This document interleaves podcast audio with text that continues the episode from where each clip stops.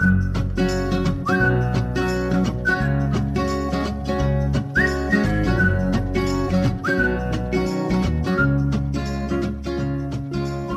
are listening to The Perks of Being a Book Lover, a show featuring two completely opposite longtime friends. I'm Carrie, and I bring the practical buzzkill vibe to this partnership. And I'm Amy. I tend to be upbeat and social, and some people, like Carrie, say that I am a little overly enthusiastic. Just a smidge. Each week, we have book nerd conversations with each other and sometimes a special guest. We not only talk about what we're reading, but also book adjacent topics such as Stuff we've had to Google while reading, new titles on our TBR lists, film adaptations that we've seen. and other bookish news. At the end of our shows, you'll have new books to put on your nightstand and a laugh or two along the way. At the start of summer, we like to chat with Sam Miller, bookseller and manager at Carmichael's Bookstore here in Louisville. We actually like to chat with Sam anytime, but she has especially useful information about new books twice a year. Sam does the heavy lifting this week by telling us what is coming out and might be good for our and your TBR lists. But first, You have been taking lots of naps. I have. On, on your deck. Don't you get hot and sweaty out there on your deck taking naps? Ah, well, it's a covered deck. It's covered. We have a fan. We have lots of trees. So, not really.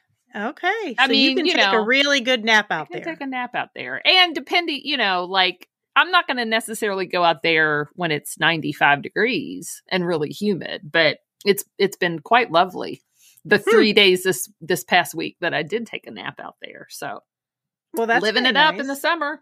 It reminds me of in the South, a lot of times they talk about sleeping porches Mhm. uh, where, you know, you could put like this hammock bed or something out there and sleep out there at night. I always thought it was usually like a a covered a covered porch, but also maybe an enclosed porch. Right, right. And it Screened always in. screened in. That's the word Yeah. I'm looking for. I always thought that sounded really cool. So you kind of have that going on. I do a little bit. Yeah. Yeah. So that's what I've been doing, napping. That's probably going to be the the highlight of well, okay, maybe not the highlight of my summer, but you know, I, I keep a pretty low profile. I don't do a whole lot. I mean, to me, naps like rank right up there is one of the most enjoyable things that you can do in Oh, an I- afternoon. Oh, I agree. I agree that they are. I just, you know, just in terms of having a lot to to talk about, you know, I'm normally pretty dull and I'm going to be even more dull this summer because I'm just going to nap a lot. So, you that's okay. though, you're like a comedy groupie. That's what you're becoming. Well, you know, it's funny. I've always liked comedy, stand up comedy, improv comedy, all of that. Until recently, there was a comedy venue here in Louisville, but, and I'd been a couple times. I wasn't super crazy about it. I'm not going to mention the name because I don't want to, you know, I don't want to give them bad vibes. But I had heard recently that there are two new comedy venues in town that are downtown and we're getting some pretty big names in. And so I decided I wanted to give it a try. So my husband and I last weekend went to see a comic that is fairly well known. And I will say I wasn't particularly crazy about the main act. I thought the the opening act was pretty good. Uh, but even though I wasn't super crazy about the comic we saw, I really liked the venue. Like I thought that the the club itself was really nice. The service was really good. They had really good drinks, and I thought this is kind of a fun way to spend, you know, an evening. And I want to try to support them because I'd like, you know, I'd like to keep it in town. So then, like early last week, they sent me an email saying, Hey, thanks for coming to our show. We'd like to offer you some free tickets to another show. And I think that they are probably shows that they hadn't filled up enough. So they're offering, you know, free tickets. Now, that's slightly misleading because yes, you don't have to pay the ticket for the entry fee, but there is a two item minimum for each person, whether it be like a soda, you know, an alcoholic beverage, food of some sort. So it's not like it's completely free. You still have mm-hmm. to, you know, order beverages and snacks. But we decided to to do that. And so we went last night, which happened to be our anniversary, 29 years, I figured out. Ooh. Yeah, that sounds like old. Now, I guess if I figure I have a 25 year old child, it makes sense, but still, that sounds like a lot. It is a lot. of years. That's a Yeah, lot. That's a Yeah. lot. But we went with some friends of ours last night and went to dinner ahead of time, and it was a lot of fun. And and that one was kind of a one off. We weren't planning on going to that, but we're going again in a couple weeks with Oh some my friends. Gosh. Now this was the, the the one that I'm going to in a couple weeks was the one that I had booked first because Oh, okay. it's a bigger. I, these other two were just sort of uh, kind of spur of the moment things. The one I'm going to in a couple weeks is Tim Meadows. I don't know if you've heard of him. Ah, he was on yes. SNL. He was on Goldberg's. He's been on lots of different sitcoms. He is coming to the Louisville Comedy Club um, in a few weeks. So we are going with another set of friends for that. So I'm excited. And then um, we'll see. I don't think it's going to be an every weekend kind of thing. I think that that's just sort of a coincidence, but I do love good comedy. So there's another one in town called Laugh Louisville, and I've not tried anything there. That one's on, down on Fourth Street Live. But yeah, so if you're in Louisville, or even if you're not, maybe you live nearby and you're visiting, check out one of these comedy shows. The the venue's nice and the drinks are good and what's not to like? Cool. So we went to a book event last week. God, was it last week? I took I've taken so many naps this summer so far. I've I've lost track of time. It was uh, last week, yes. Okay. And we went to see Meg Shaffer, a writer that we actually know people that she knows. We were a little bit surprised to find that it, it was like a author heavy event. Yes. yes, it was. The tables have turned. You're pulling a Carrie on me. yes, there were several writers that we have had on the podcast before. Gwenda Bond and Andrew Shaffer, both New York Times bestselling authors, uh, were there. Um, it was a full house, and the book Wishing Game is getting lots of great buzz. Sounds very. How did she describe it? Willy Wonka, Adults, but Willy Wonka for adults, but books instead of chocolate. Yeah. So, Yeah. what's not to like about that? I know. That sounds pretty whimsical and fun. So sounds like that would be a good, you know, summer read, which we'll be talking with Sam more about summer reads. When you're listening this week, there are several authors that Sam talks about their book and we have actually already booked them to be guests on the show. So that's kind of exciting. I don't know if I I don't know if I should say who they are. Well, you know me. I don't like to I do not like to announce who we've interviewed until the interview is in the can because Right. So I'm we're, we're not going to anxious say. We and want you to guess. and superstitious. I'm all the issuses. We're always afraid we're going to jinx ourselves if we say even though we have it booked, but you just never know. Things can happen sometimes. We've had things happen before. Yeah. So we're not going to tell you which of the people that Sam talks about is going to be on the show, but there's a couple and you just have to guess. And when we told Sam, she was pretty excited about it. Yeah. But we always love talking to Sam. This, I think this is our sixth time having her on the show talking about summer reads or holiday, you know, gift giving guides. And she always gives great recommendations and she doesn't expect anything in return. Although we did take her to brunch last year, which I think we should make a, uh, At least a once a year event. yes, we should take her to Yeah. brunch. And, and you did make her a a, terrarium. that died. Yes, I made But her. you made her another one. I well, I well, yes, I did, and that one apparently is living, so that's all good. But um, And she Sam. gets and she gets our she gets our undying love and respect. that's true. What more could you want than our undying love and respect? I don't know. I don't Well- know. Let's talk with Sam. We have our favorite bookseller here today. What day what day is this? June 2nd. School's out. You're just giddy. I I am. I'm so excited to see Sam mostly because well, to see Sam, but also because this is really an episode where Amy and I kick back. We do we don't have too nothing. much work to do. we really. we just go sam go and sam brings the goods and shares all the summer books that that we might want to check out so how are you doing sam I'm doing great. Uh, and it's not all the summer books. Obviously, we we could talk for weeks about Yeah. all the summer books coming out. We're awash in good books always, but it's nice to be here, although I'm still scratching my head. How is it June already? But yes, here we are, talking about summer reading. awesome So let me lead by saying, so far, in contention for my book of the year the new Ann Patchett, Tom Lake. Really? It is a tall glass of lemonade, and I want to pour everyone a glass. It is so refreshing and wonderful. It comes out in August. Okay. I wish it had been out for Mother's Day because it would have been a perfect Mother's Day hand sell. But it is a like the most warm and fuzzy pandemic story we're likely to get. And that obviously we, we're at the point where in the publishing cycle, like s- books written during the pandemic or about the pandemic are coming out. But this is like two timelines. In the present, we're in the in Upper Michigan. All the kids are home, and that we're doing the harvest. And to make the, the time pass while we're doing the harvest, Mom is telling the story about when she was young and she had a torrid affair with a now Hollywood star when they were doing summer stock. So you have dual timelines, but it's just, it's so terrific and so wonderful. It's just like, it's like the best comforting, wonderful read I've read in a long time. Oh wow. So I'm super glad that it's coming out soon so I can hand sell it to people like crazy.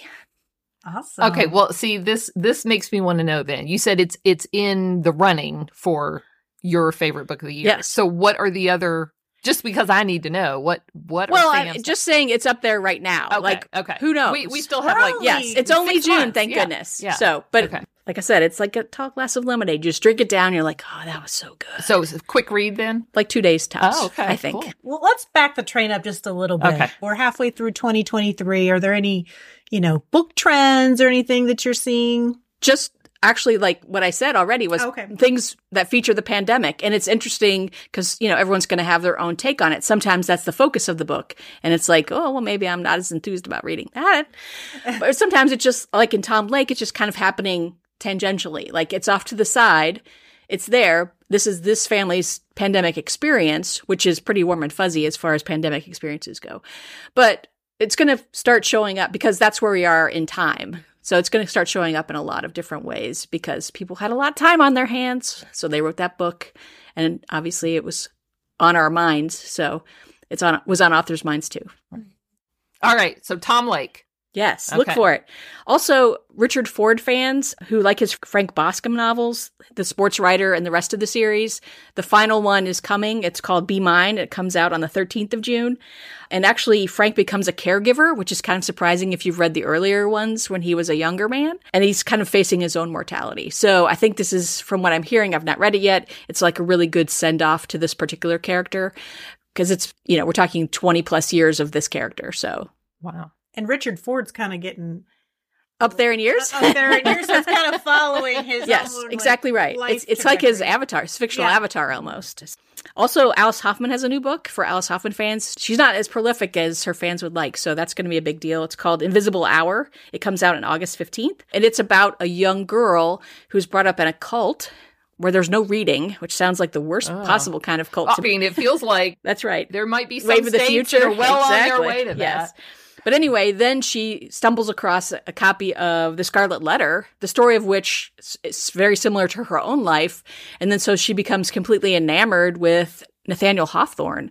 And the book kind of changes her life in interesting ways. Oh, hmm. That, sounds good. Yeah. like cult, Scarlet Exactly. Letter. Whoo. Well, and it sounds very, very New Englandy, as Yeah. Alice Hoffman likes to do. Also, also out now, "The Covenant of Water" by Abraham Verghese.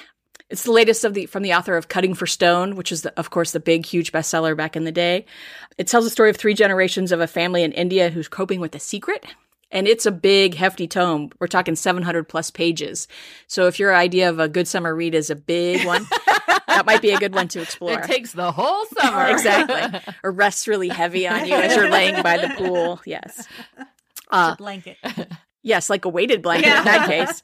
Uh, another one that several of my coworkers are already proclaiming as their book of the year already is the new one by James McBride that comes out in August. It's called The Heaven and Earth Grocery Store. It's set in 1970s uh, Pottstown, Pennsylvania, and two diverse communities, the Jewish community and the Black community, kind of come together and form an unlikely alliance when a skeleton is found and during a real estate development that might have ties to both of their communities. That sounds really So my coworkers who've read it, like big thumbs up and Really? big Mhm. book of the year energy, like Oh. big going to win all the awards kind of Oh, energy. wow. And I think his heritage, like his dad was black and his mom was Yes. white. Was she Jewish? If you if you remember Color of Water, Yeah. yes, that was Mhm. his first big breakout book about his mixed race heritage. That is a good question. I don't remember because I read that book when it first came Yeah. out, but I don't remember Yeah. what her, if she was Jewish or not. Yeah. Hmm. But he is really good at the historical, as we know if you've read uh, Deacon King Kong or any of his other novels. So I'm on the list for that one, but it's being passed around the store. And then one more fiction I wanted to talk about, who's a local favorite because she does have local roots, is Tania James. Uh, you may have read her book about elephants called The Tusk That Did the Damage, that was out like seven, eight years ago. Her new one is called Loot, and it's about a 19th century mechanical tiger and how its owner tries to recover it from a British museum. So we have a lot of colonialism history, we have a lot of art history, and we're actually having her for a signing on the 8th of July. So we're looking forward to her Cool. coming. so by But you would probably really like the tusk that did the damage because it's Okay. told from the point of view of an elephant. Oh, I will like that. Mm. When you say a mechanical tiger, are you talking about those like in Victorian era they had like these things that that were mechanical that sometimes looked like people and you could wind them up. Yes. Do you know what, were- I'm Yes, I know what you're talking about, but I can't remember what name they of were they're called. called. I believe that is exactly what it is. Whatever that word is for that thing. it, I, this is again not one I've read, but it gets taken as many things Yeah. are taken when colonizers come to a country and say, "Oh, this is cool. Let's take this back to our museum." And then this story is about the owner, rifle owner, trying to get it back. An automaton. Ah, Do you Cool. does that sound familiar? that does sound. Yes, yes, it does. Okay. That was in uh, a Brian Selznick book. It's funny. I had never heard of an automaton until like a couple years ago, and then I read several books that had Yeah. automatons in it. There's Please a lot of heavy hitters in that in that lineup. Yes, yes, there Mhm. are a lot of heavy hitters, and obviously we can only talk about a small fraction of what's Yeah. coming out. So this is just me picking and choosing a few juicy ones. There's Yeah. lots more, of course. Yeah. Curated by Sam. Yes, exactly right. That's why you guys pay me the big bucks. That's right. That's right. An occasional brunch, like once every four I- years. I work for take cheap. So summer is always a time when people like to read sometimes lighter books, yes. thrillers, romance, things like that. So what do you have as far as like genre reads? Well, sure. I feel like part of our tradition of talking about summer reads is to define what summer reads are. And in my Mhm. book, you know, any book that you want to read in the summertime is a summer read. If you want to take the 700 page book to the pool, good on you. Read. But some people, as you say, do like to have something light, uh, maybe some big dumb fun. Sure. Yeah. There, I've got a dog who's big dumb fun. That should be your nickname. but you know, it's it's sometimes fun, especially if it's something you're going to be dipping in and out of as you're doing other fun things. To have something that's very plot driven, very propulsive, but maybe not something that's going to stick with you long term or you know change your life or your belief system. And certainly, there's lots of that. Uh, Emily Henry has a new one, and it's actually the first one in hardcover. So I guess that's a step up if you're like paperback originals only, and then you get your first hardcover. That's kind of like making it to the show, I think. Uh, Mm. Oh, I that's think- called I Happy think Place. Most people don't know that. That it seems like especially like a lot of romance. yes, exactly. Are only in paperback. yes. I don't think I knew that. Mhm. Honestly, I never paid attention. I'm not sure about. Although thrillers seem to be hard coming Yes. hardback. But romance tends to be a little, I think because romance has like mass market paperback roots, Mm. you know, Mhm.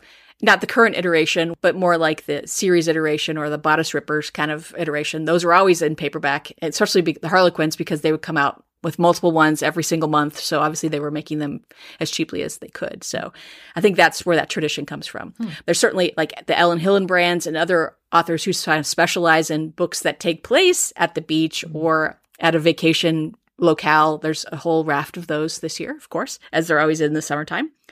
Uh, but other mysteries that I think would be good. There's one called I Didn't Do It by Jamie Lee Hendricks. It's a murder at a mystery writers conference because who knows the perfect crime better than a bunch of mystery writers? So that sounds super fun. There's also one called Only One Left by Riley Sager. That one comes out the 20th of June. And it's kind of like a Borden family, as in Lizzie Borden. Mm. The last survivor needs a caretaker, and they're finally ready to tell the story about what happened during the famous 1929 murders. Ooh.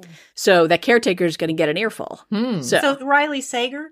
Yeah, I think we talked about one of his books yes, last year. yes, we did. So some of these authors, like Emily Henry, comes out with one every Exactly. summer. and pretty much. obviously that's intentional by the publishers Oh, because yeah. they this is one of the two fall is big time for Christmas and this time of year is big time for summer and you know you plan your your publishing line accordingly. A couple other mysteries that might be, you know, a little more heavy, if you will. There's the new Arkady Renko uh, by Martin Cruz Smith. He, of course, did Gorky Park and that whole series. Long time. I remember Yes. reading those in my 20s. Exactly. And this kind of like the Richard Ford, this is probably going to be the last one with this character. It's called Independence Square and it's set now in the present in Ukraine. So it's very of the moment. Oh wow. But also it's probably going to be the farewell to this particular character as well. And as you said, Amy, it's he's been around a really long time. And if you've ever read them, you know it's kind of like a John Le Carre or like the Mick Herron Slow Horses, like a very smart, very well written spy stuff. So maybe a good Um, gift for dad. So, okay, so like I, I read the Gorky Park probably 25 At least, years yes, ago, right. at least. I don't remember a whole lot about it. Do you think in order to read this newest one, you need to have. I think probably the full appreciation, yes, because Mhm. that's definitely a character that has, you've readers have grown with. Mhm, And I think also it'd be really interesting from a historical perspective to start back mhm. because we start we started with that character in the Cold War and we're ending up in Ukraine right Yeah. now, 21st century.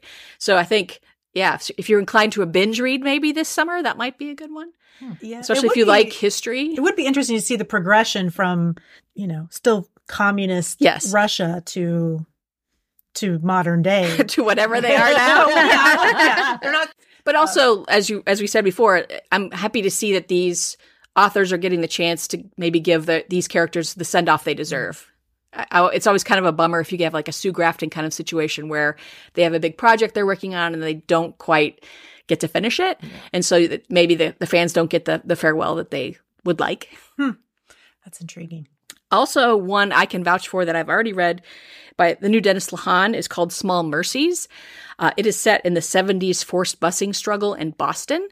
It is intense. It's a revenge fantasy. It's about a mom who takes justice into her own hands after something terrible happens to her daughter. But also because of its virulent racism, I mean, it also kind of sadly seems very of the moment but it's so well written. I feel like he just gets better and better. And I feel like his television writing has made his novel re- even better because he was in the writer's room for The Wire, Oh. for Treme, Okay, I for, didn't know for that. lots of things. So, uh, Uh, sci fi, Oh yeah. Yeah. looking at you, Carrie. Yay. One that my pal Jonathan can really vouch for, which I'm interested in because I love film noir, is called Titanium Noir. It's the new Nick Harkaway. It is about a company called Titanium 7 that makes genetically altered elites and a detective named Cal Sounder, who's the detective who investigates crimes committed by those elites. So kind of Blade Runner vibes Oh. but also apparently is written kind of with classic noir tone. Hmm. So it sounds like the best of both worlds to me. And I love those old movies, so I, this was one I could really be on board for. Also, I don't know if you've read Chloe Gong yet. She has started out as a YA writer, but her new one comes out in July and it's an adult one. It's called Immortal Longings, and it's a sci fi take on Shakespeare's Antony and Cleopatra, Ooh. where people can jump bodies and it's the first in a series, which is always like music to genre lovers' ears. Like Yeah. first in a series, yes. Cool. Although that's the one thing about like sci-fi and fantasy. I'm like, can we just do one-offs? The answer to that is commitment. no. I know, Yeah. I know, I know, I know.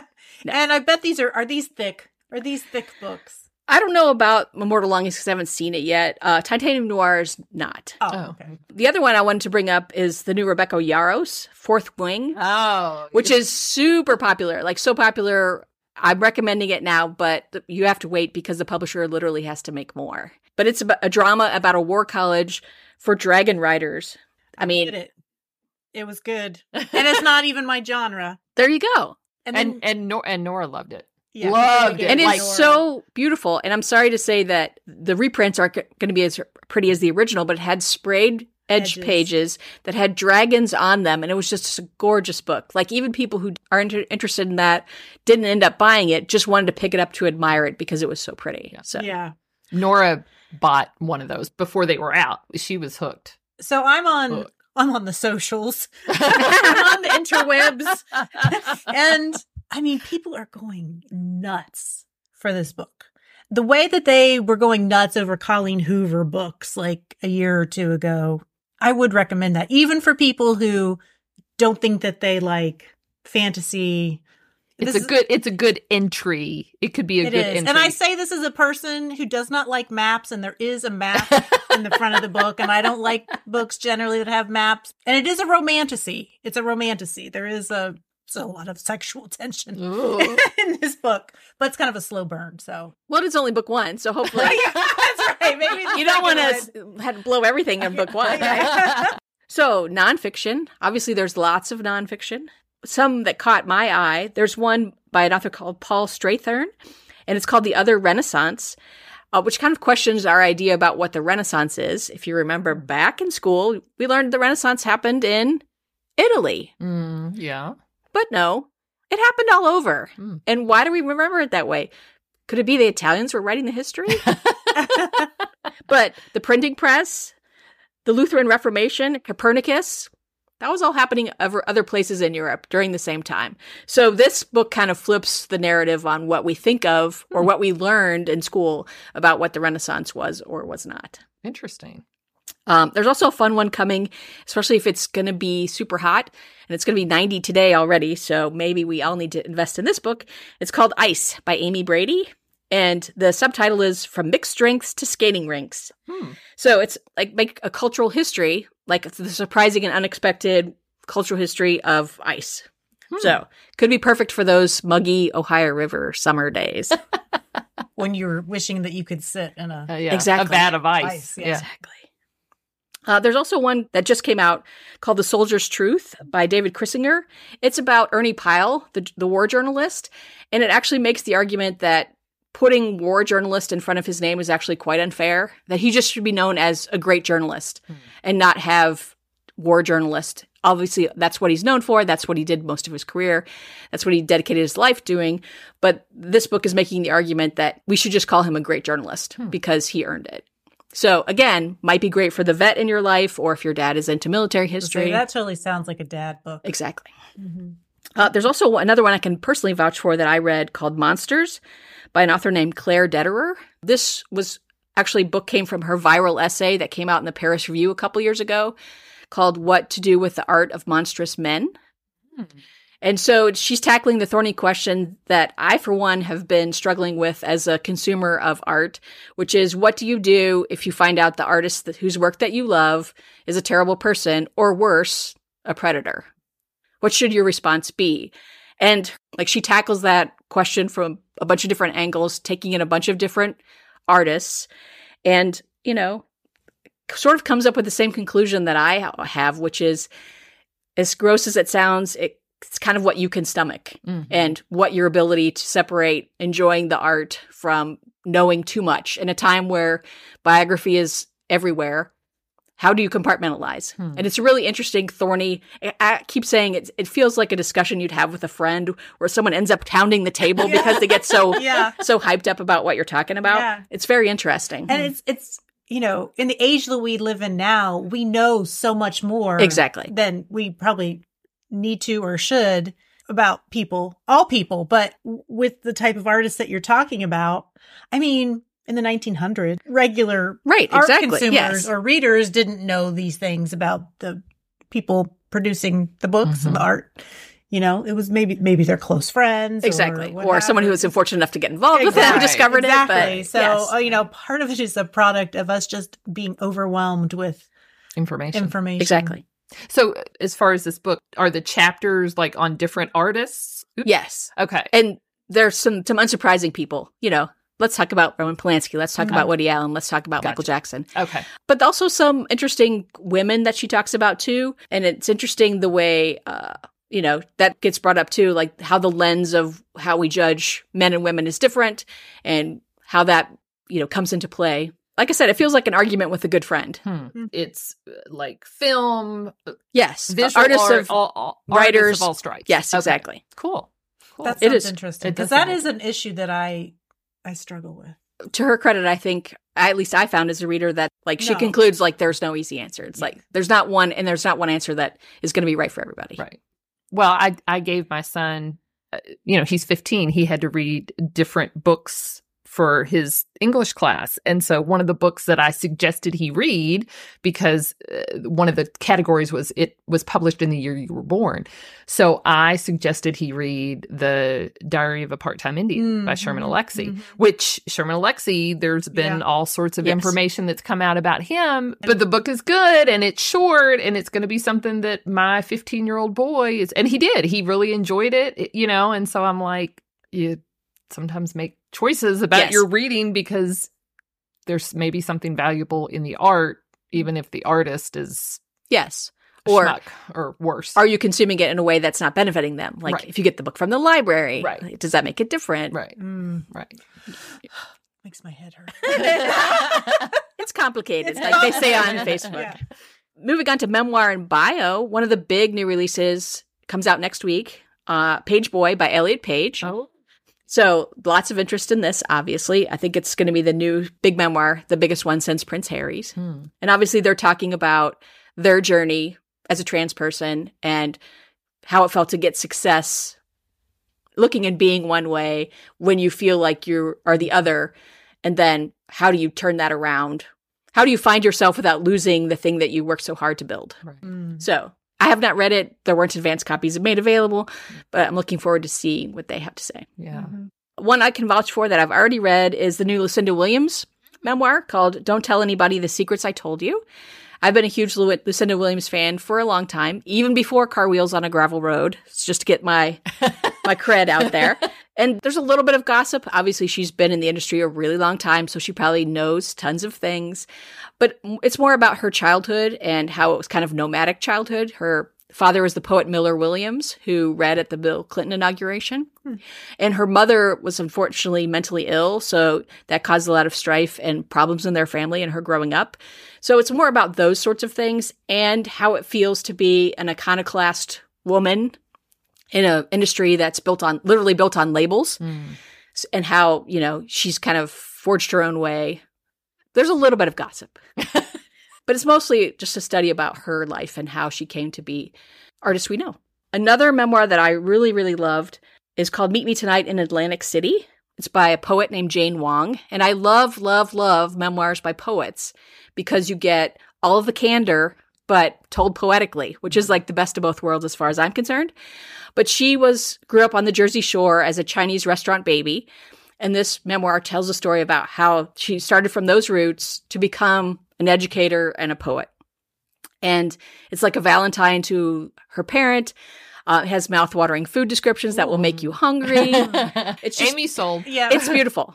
And I love it. And I was happy to get to meet her when I went to Winter Institute in February. And because she's an educator, I asked her to give me a writing prompt when she signed my book. So, Jane, if you're listening, I'm still working on it. Another new one for historian fans King, A Life, which is about the new book about Dr. Martin Luther King uh, by Jonathan Eig, who's previously written about Muhammad Ali. It's a fresh take, and he had benefits from having there's been hundreds and hundreds of documents that have been released by the FBI and the CIA about Dr. King. And so he had access to those where previous biographers did not. So there's lots more information about those sorts of things in his book. And I feel like most reviewers are saying that's a very clear eyed look at Dr. King, both the positive and the negative, and kind of gives a little bit back as far as maybe he's become a little bit of a defanged hero. Mm.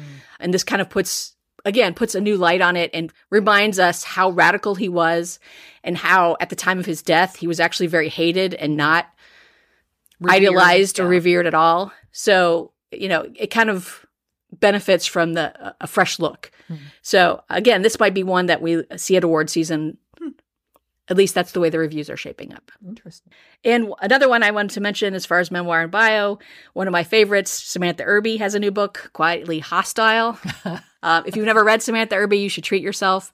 She is an African American queer woman who has written for lots of TV shows like Sex and the City, but she also has chronic illnesses.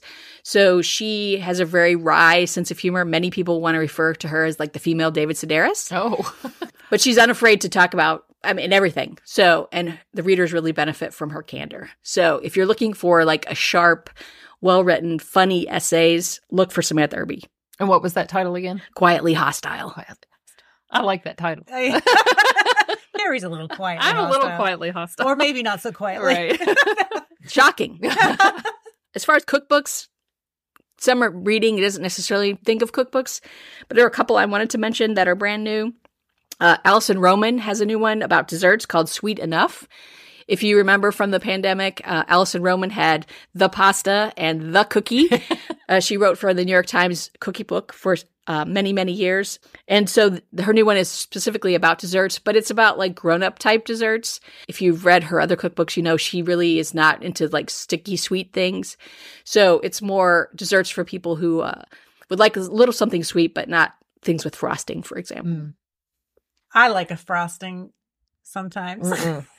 No. Well, I think the thing we, we've had discussions about like extra, like how Yes. desserts have become rather than just being a dessert, it's like this big Yes. sugar monstrosity, and I don't like that. So it sounds like this would be. She wouldn't like that either. Yes. okay. Friends who have read her for a long time know she's about like minimalist stuff because she lives in New York. Like there was a, a one of the most famous articles she ever wrote for the New York Times was about making a full Thanksgiving dinner in her tiny studio Mm-hmm. apartment and what that looked like. So yeah, she's more about what's accessible, what's kind of easy to do, but also like high quality. Also, I wanted to mention, with an eye towards Father's Day and actually grilling season, uh, Aaron Franklin of the Pitmaster from Austin, Texas, has a new one called Franklin Smoke.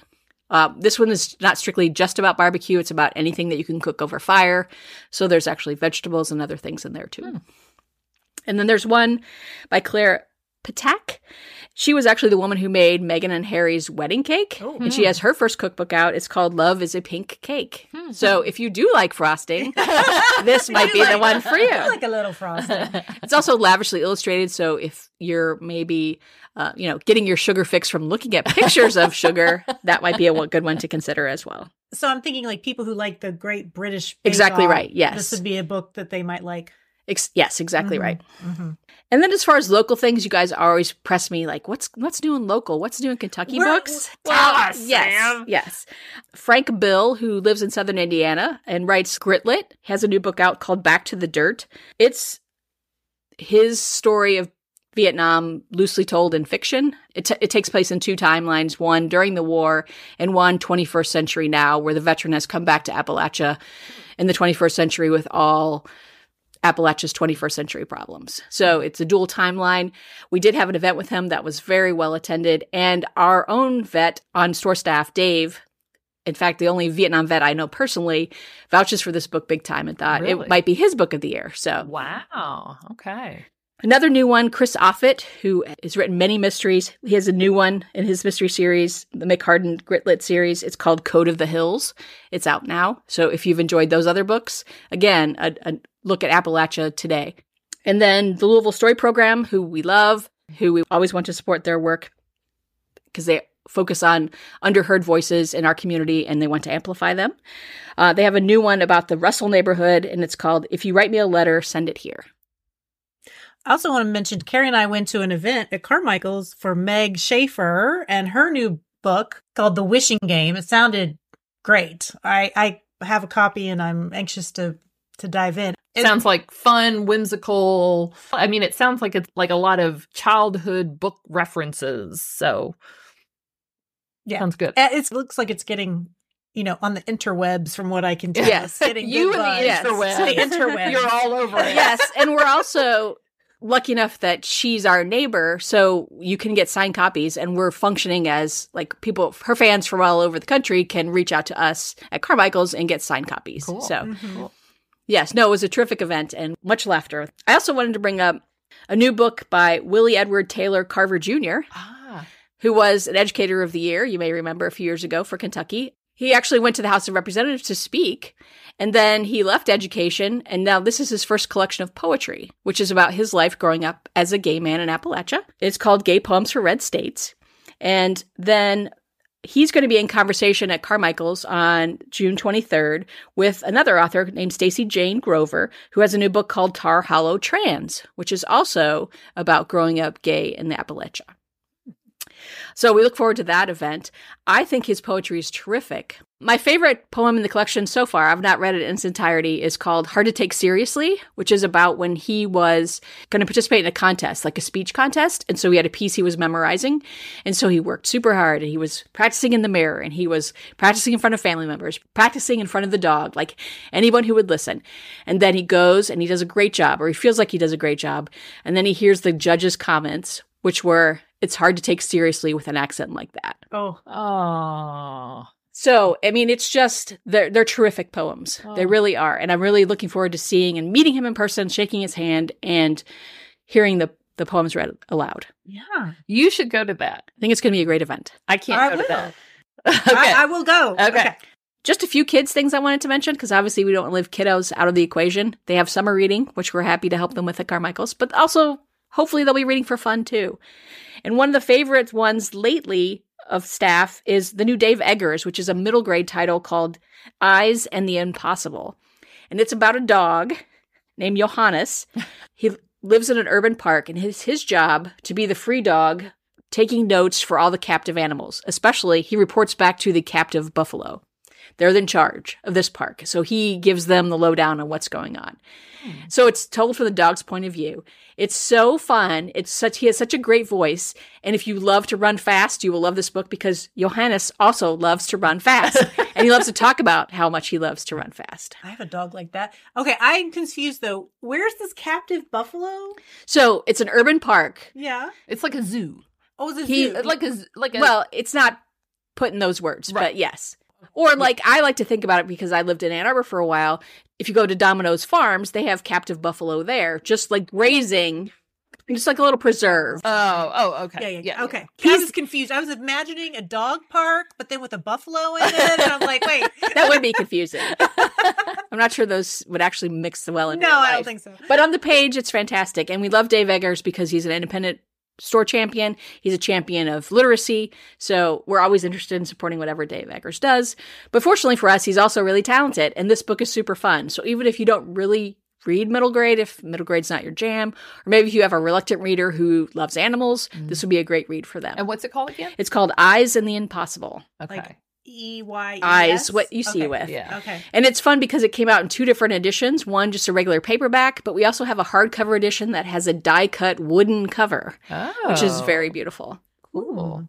Is that like I know one time he did an edition that was just for independent bookstores? Exactly this a right. Similar thing. It is. Okay. Hmm. And proceeds from that benefit his literacy work. He has the leverage to make some special deals to help causes he believes in, which is good for him. Yeah. I tried to read a Dave Eggers. uh, Does he write tend to write like a little stream of consciousness? Sometimes. Okay. Yeah. I mean, Okay. his books vary differently. So, like, if you've read, you know, the memoir, Staggering Work of Heartbreaking Genius, but then you read Zeitoun, it's almost like a different author. Uh, okay. The styles are completely different. They're both very well written because he's a great writer, but he doesn't really have a discernible style Okay. over his entire canon of work. maybe I need to reinvestigate, and maybe this middle grade book would be a good a good starter for me or I think- yes, I think so. Okay. Okay. And it's just like one of those middle grade books that could cut a wide swath as far as even adults who don't normally dabble in that would enjoy it. You know, kiddos would love it. There's a little something for everybody in it, and everyone gets a little something different out of it. Another picture book I wanted to recommend picture books aren't generally associated with summer reading per se, but I love Jessie Sima so much that I wanted to mention that Weather Together is out. And it's the third book in their series about uh, the narwhal and unicorn friends. and in this one, Nimbus is struggling with sadness. Nimbus is the Pegasus, who's not quite narwhal, which was the first book in the series, and their unicorn friend Kelp helps them. It's kind of interesting. The first two were about finding your fr- your friend group, and then this one kind of takes a heavier turn, but it really works because we have the first two books to know what Nimbus and Kelp are like and what their society is like. So it really makes the the message about depression that much stronger, in my mm-hmm. opinion. And also, it's really nice to see a picture book book about depression because sometimes the kiddo books about those things tend to be so on the nose that they aren't any fun to read. Yeah. Yeah. And you're like, this isn't really helping.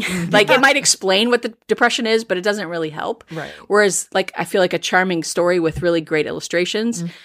like, would make it a lot better. Yeah. Well, I know that Carmichael's has a few like big events coming up. Steven Rowley, who wrote The Guncle, has Yes. a new book coming out called Yes. The Celebrants. Uh, he'll be at the library, but Carmichael's is co-hosting Yes, that. yes, That's like next week, isn't it? it is. The Yes. I think actually the day we air this. That- But his his husband also has a new book out called Big Gay Wedding. Hmm. I think it's his debut novel.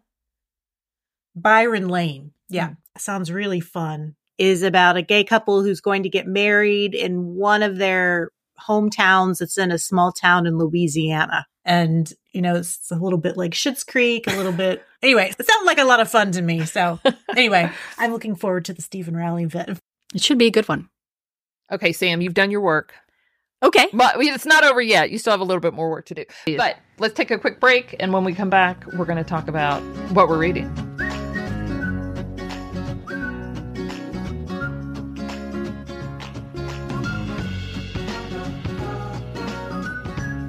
Back with our summer episode with Sam Miller, our favorite bookseller who works at Carmichael's bookstore, and with Carrie, and we're going to talk about what we're reading. So, Carrie, what are you going to tell us about today? I am going to talk about a book that Sam actually talked about. I don't remember when it was. I don't know if it was last summer, Christmas, Christmas before. I don't know. We we've done this for a while now. But you recommended it. It's Woman Eating by Claire Kohda. Do you Yes, remember this? I remember this. And you even said when I came in to buy it, you're like, "Ooh, I was very excited when I saw you picking that book up." So this story is a pretty quick read. It's it's not a huge long book, but it's about a character named Lydia, and she is a 23 year old vampire.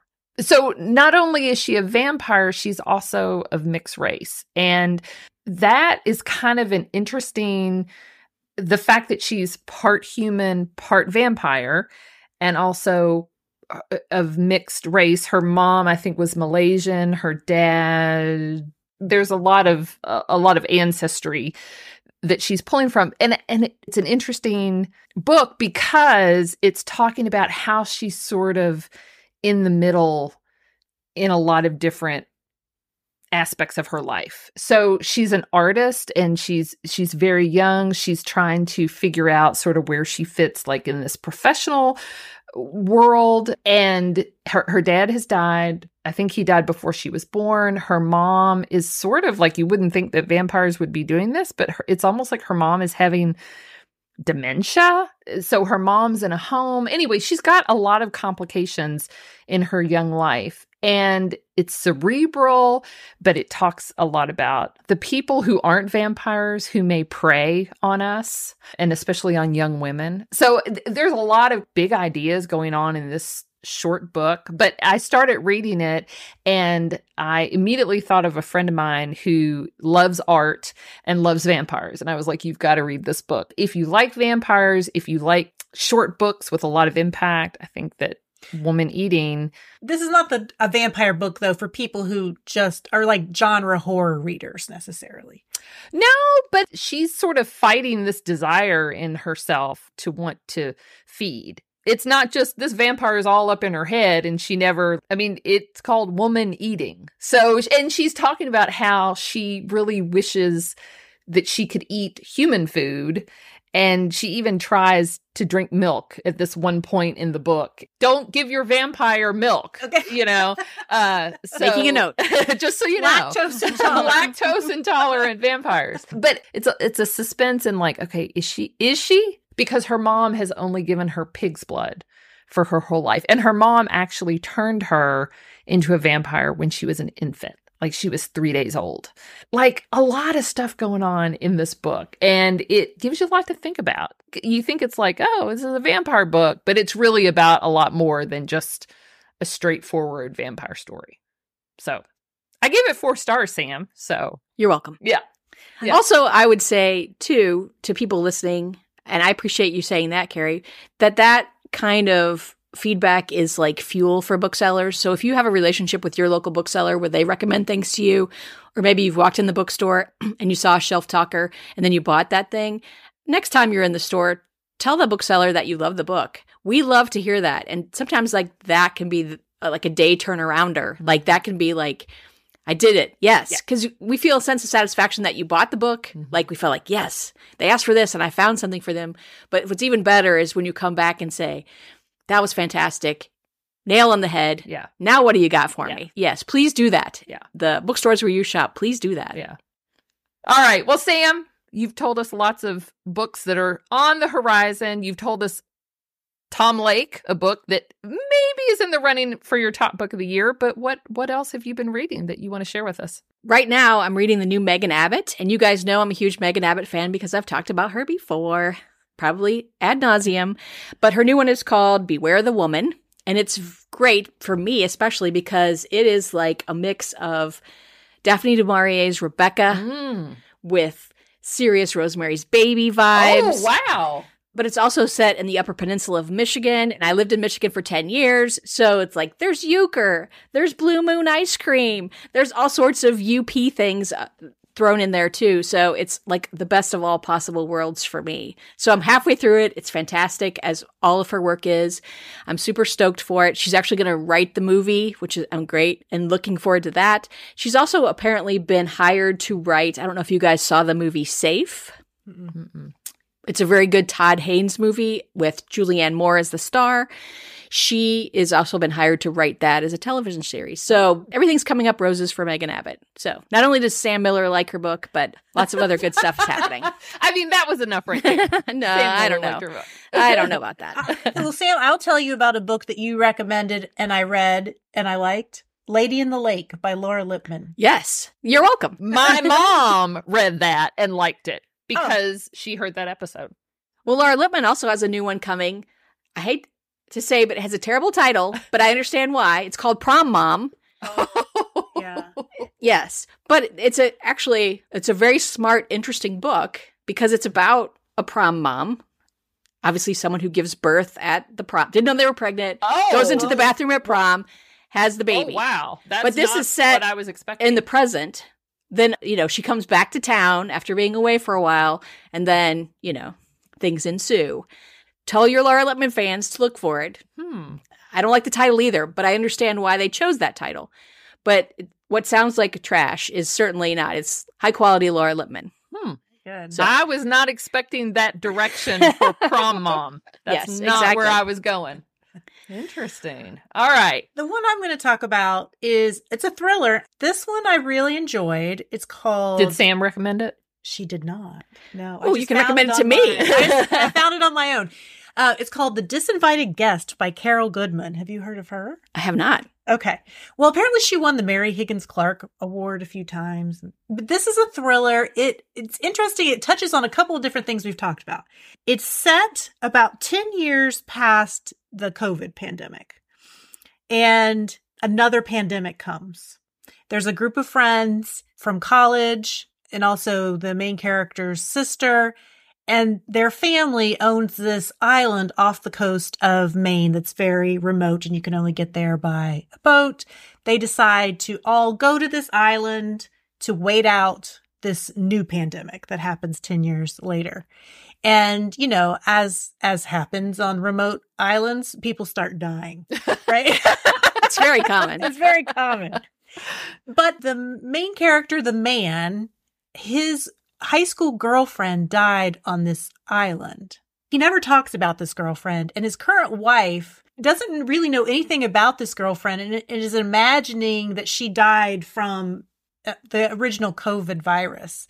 There's a little bit of a Rebecca esque feel to it. Like, it's almost like she's, you know, this former girlfriend is like haunting the island. There's also, you get some history from 100, 125 years ago when the main character's great great grandfather was a physician and this island used to be a quarantine island from these Irish boats that were coming over with Irish immigrants and they had typhus.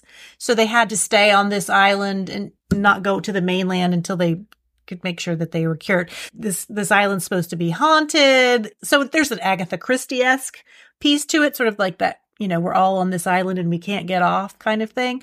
Anyway, I really enjoyed it. Now what after I uh, finished and I looked on Goodreads, it got very mixed reviews. I mean, you definitely have to suspend disbelief about some things, but they were things that I guess didn't matter that much to me, or maybe they did matter more to other people. But I thought the fact that it was like another pandemic 10 years after the first pandemic was kind of an interesting setup and I liked I liked that it was off of Maine because I love Maine and the history of the Irish boats coming in. Anyway, I liked all of that.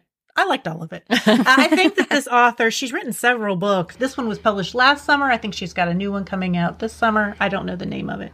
Anyway, this one's called The Disinvited Guest by Carol Goodman. Hmm. Very good. All right. Two more books to add to my list. We're going to go and then we're going to try something new with you, Sam. Very briefly. Do I now want to be the disinvited guest? it's not bad, we promise. We'll be back in just a moment. What, we're going to sock it to Sam. We're talking to Sam. That's a good one. Okay, we'll be right back.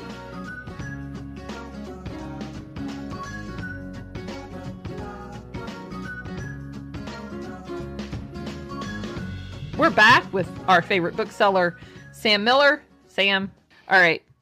These are rapid fire. Just first thing that comes to your comes to your mind. What item do you own that you should throw out? My Japanese card maker. What's a Japanese card maker? It's a machine I got in the 90s that actually takes actual flash bulbs, like old school camera flash bulbs, and you, you can print your own cards. It's super cool, and I was very into it then. But now the supplies are so expensive to get because obviously you have to get them from Japan. They don't even make the machine anymore. I just need to let that go. Oh, Hmm, that was interesting. Yeah. I never even heard of that. Okay. That was interesting. Okay, cobbler or pie? Pie. That's like a poof. That's a tough one. What flavor? I'm a fruit pie fan. So like at Thanksgiving, if the choice is only pecan and or pumpkin, I'm kind of at a You're at a loss. loss. Yeah. I don't really like the traditional Thanksgiving pies. I like a fruit pie. Mm. Okay. Favorite fruit pie? Do you have a favorite fruit pie? The one in front of me. okay. Favorite amusement park activity? This is summer after all. I get motion sickness very easily, so those little teacup things I did throw up at Kings Island as a small child, which traumatized me greatly. But I don't really have an issue that much of an issue with heights. So like maybe like a Ferris wheel, especially if it looked down over everything, would probably be my jam.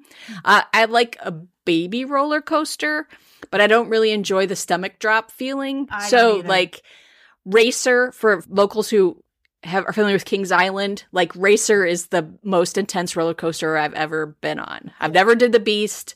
I've never been to Disney to do any of those roller coasters. Never been to any of the other famous roller coasters. So You know what my favorite amusement park activity is? sitting on the bench watching other people ride. And eating elephant ears. That's it. That's it. That's valid. Very good. City mouse or country mouse? Probably City Mouse. City mouse. Okay. I'd like to I like to visit the country, but every time I visit for too long, then I'm like, oh, I really wouldn't want to live here. Carrie's all about. I need to be ten minutes from a target. I do. That's my that's my motto. Okay. Favorite childhood cartoon? Bugs Bunny. Bugs Bunny. I would say that too. Would you? Although I really like the what were they? The Power Twins. Power Twins activate, right? You remember that? Saturday morning. yeah, yeah. I remember what you're talking about. But Something League. Something Oh, the Justice League. Justice League. Isn't that it? Isn't that where they in Justice, Justice League. No. No, I don't think so. Oh, okay. Howard- I don't know. I'd have to Mine ask my was husband. Scooby Doo. Oh, I do like a Scooby Doo. You had a Cuddling good kids. Yeah, it has a dog, of course. Yeah. But every, every, time, every time, and it's funny because I'm a huge Turner Classic Movie fan. Like that station is frequently on in our house, and they've recently fallen under the Warner Brothers umbrella. So they have been showing some of the old Warner Brothers cartoons. So I've revisited some Bugs and other of that stables things I haven't seen since maybe since I was a child, and I was like. These are so so freaking educational. Oh, yeah. It's like everything I know about opera I learned from what's opera da? It's like you watched it as a kid and you laughed because it was funny, but now looking back as an adult, I'm like, oh, I know what that is. Yeah. I know what that is The- because the I, I watched. Valkyries. Yes, I know what that is because I watched Bugs Bunny. And I just saw something because it is June now, it's Pride Month, and it showed Bugs Bunny in all his various stages of drag. Yes, yes. and I was like, yeah, yeah, come on. Did we all of us are trans because we watch Bugs Bunny. No. Come on. It's just How many horse books did I read as a young girl? But disappointingly, I never once turned into a horse. right. Or, or for me, even somebody who can ride a horse. Come on. All right. Have you had enough, Sam? I did. I did put this one on the list, and Amy's like, "Oh, any or outie." Any. Okay. Are And- there outies anymore? I would think that there still are. Probably still are, but I don't. Is it just a like a doctor thing? I think I it's know. the way that they tied the umbilical cord. Yeah, I think. And like, what do you, what about people who are just like flat? They're not any or outie. The mind blows. Yeah. I mean, Yeah. I don't even. yeah. yeah. Then yeah. I'm like, is it the doctor or is it the way it heals? Yeah, I don't know. Like, I you I guys are you guys are moms. Ask. I can ask Chris, but I don't, I don't think it's something I should text him. What is the difference between an innie and an outie? I must know right now. we're yeah, but we're recording. I need a quick answer to this. if you can't text your doctor husband about that, I mean, what good is a doctor husband you? really? Oh yeah. Oh, All right. Well, Sam, well, once again, thanks for being here with us. It's always fun to see you and chat books and innies and outies and all the other weird stuff we talk about. My pleasure. Thank you for once again having me.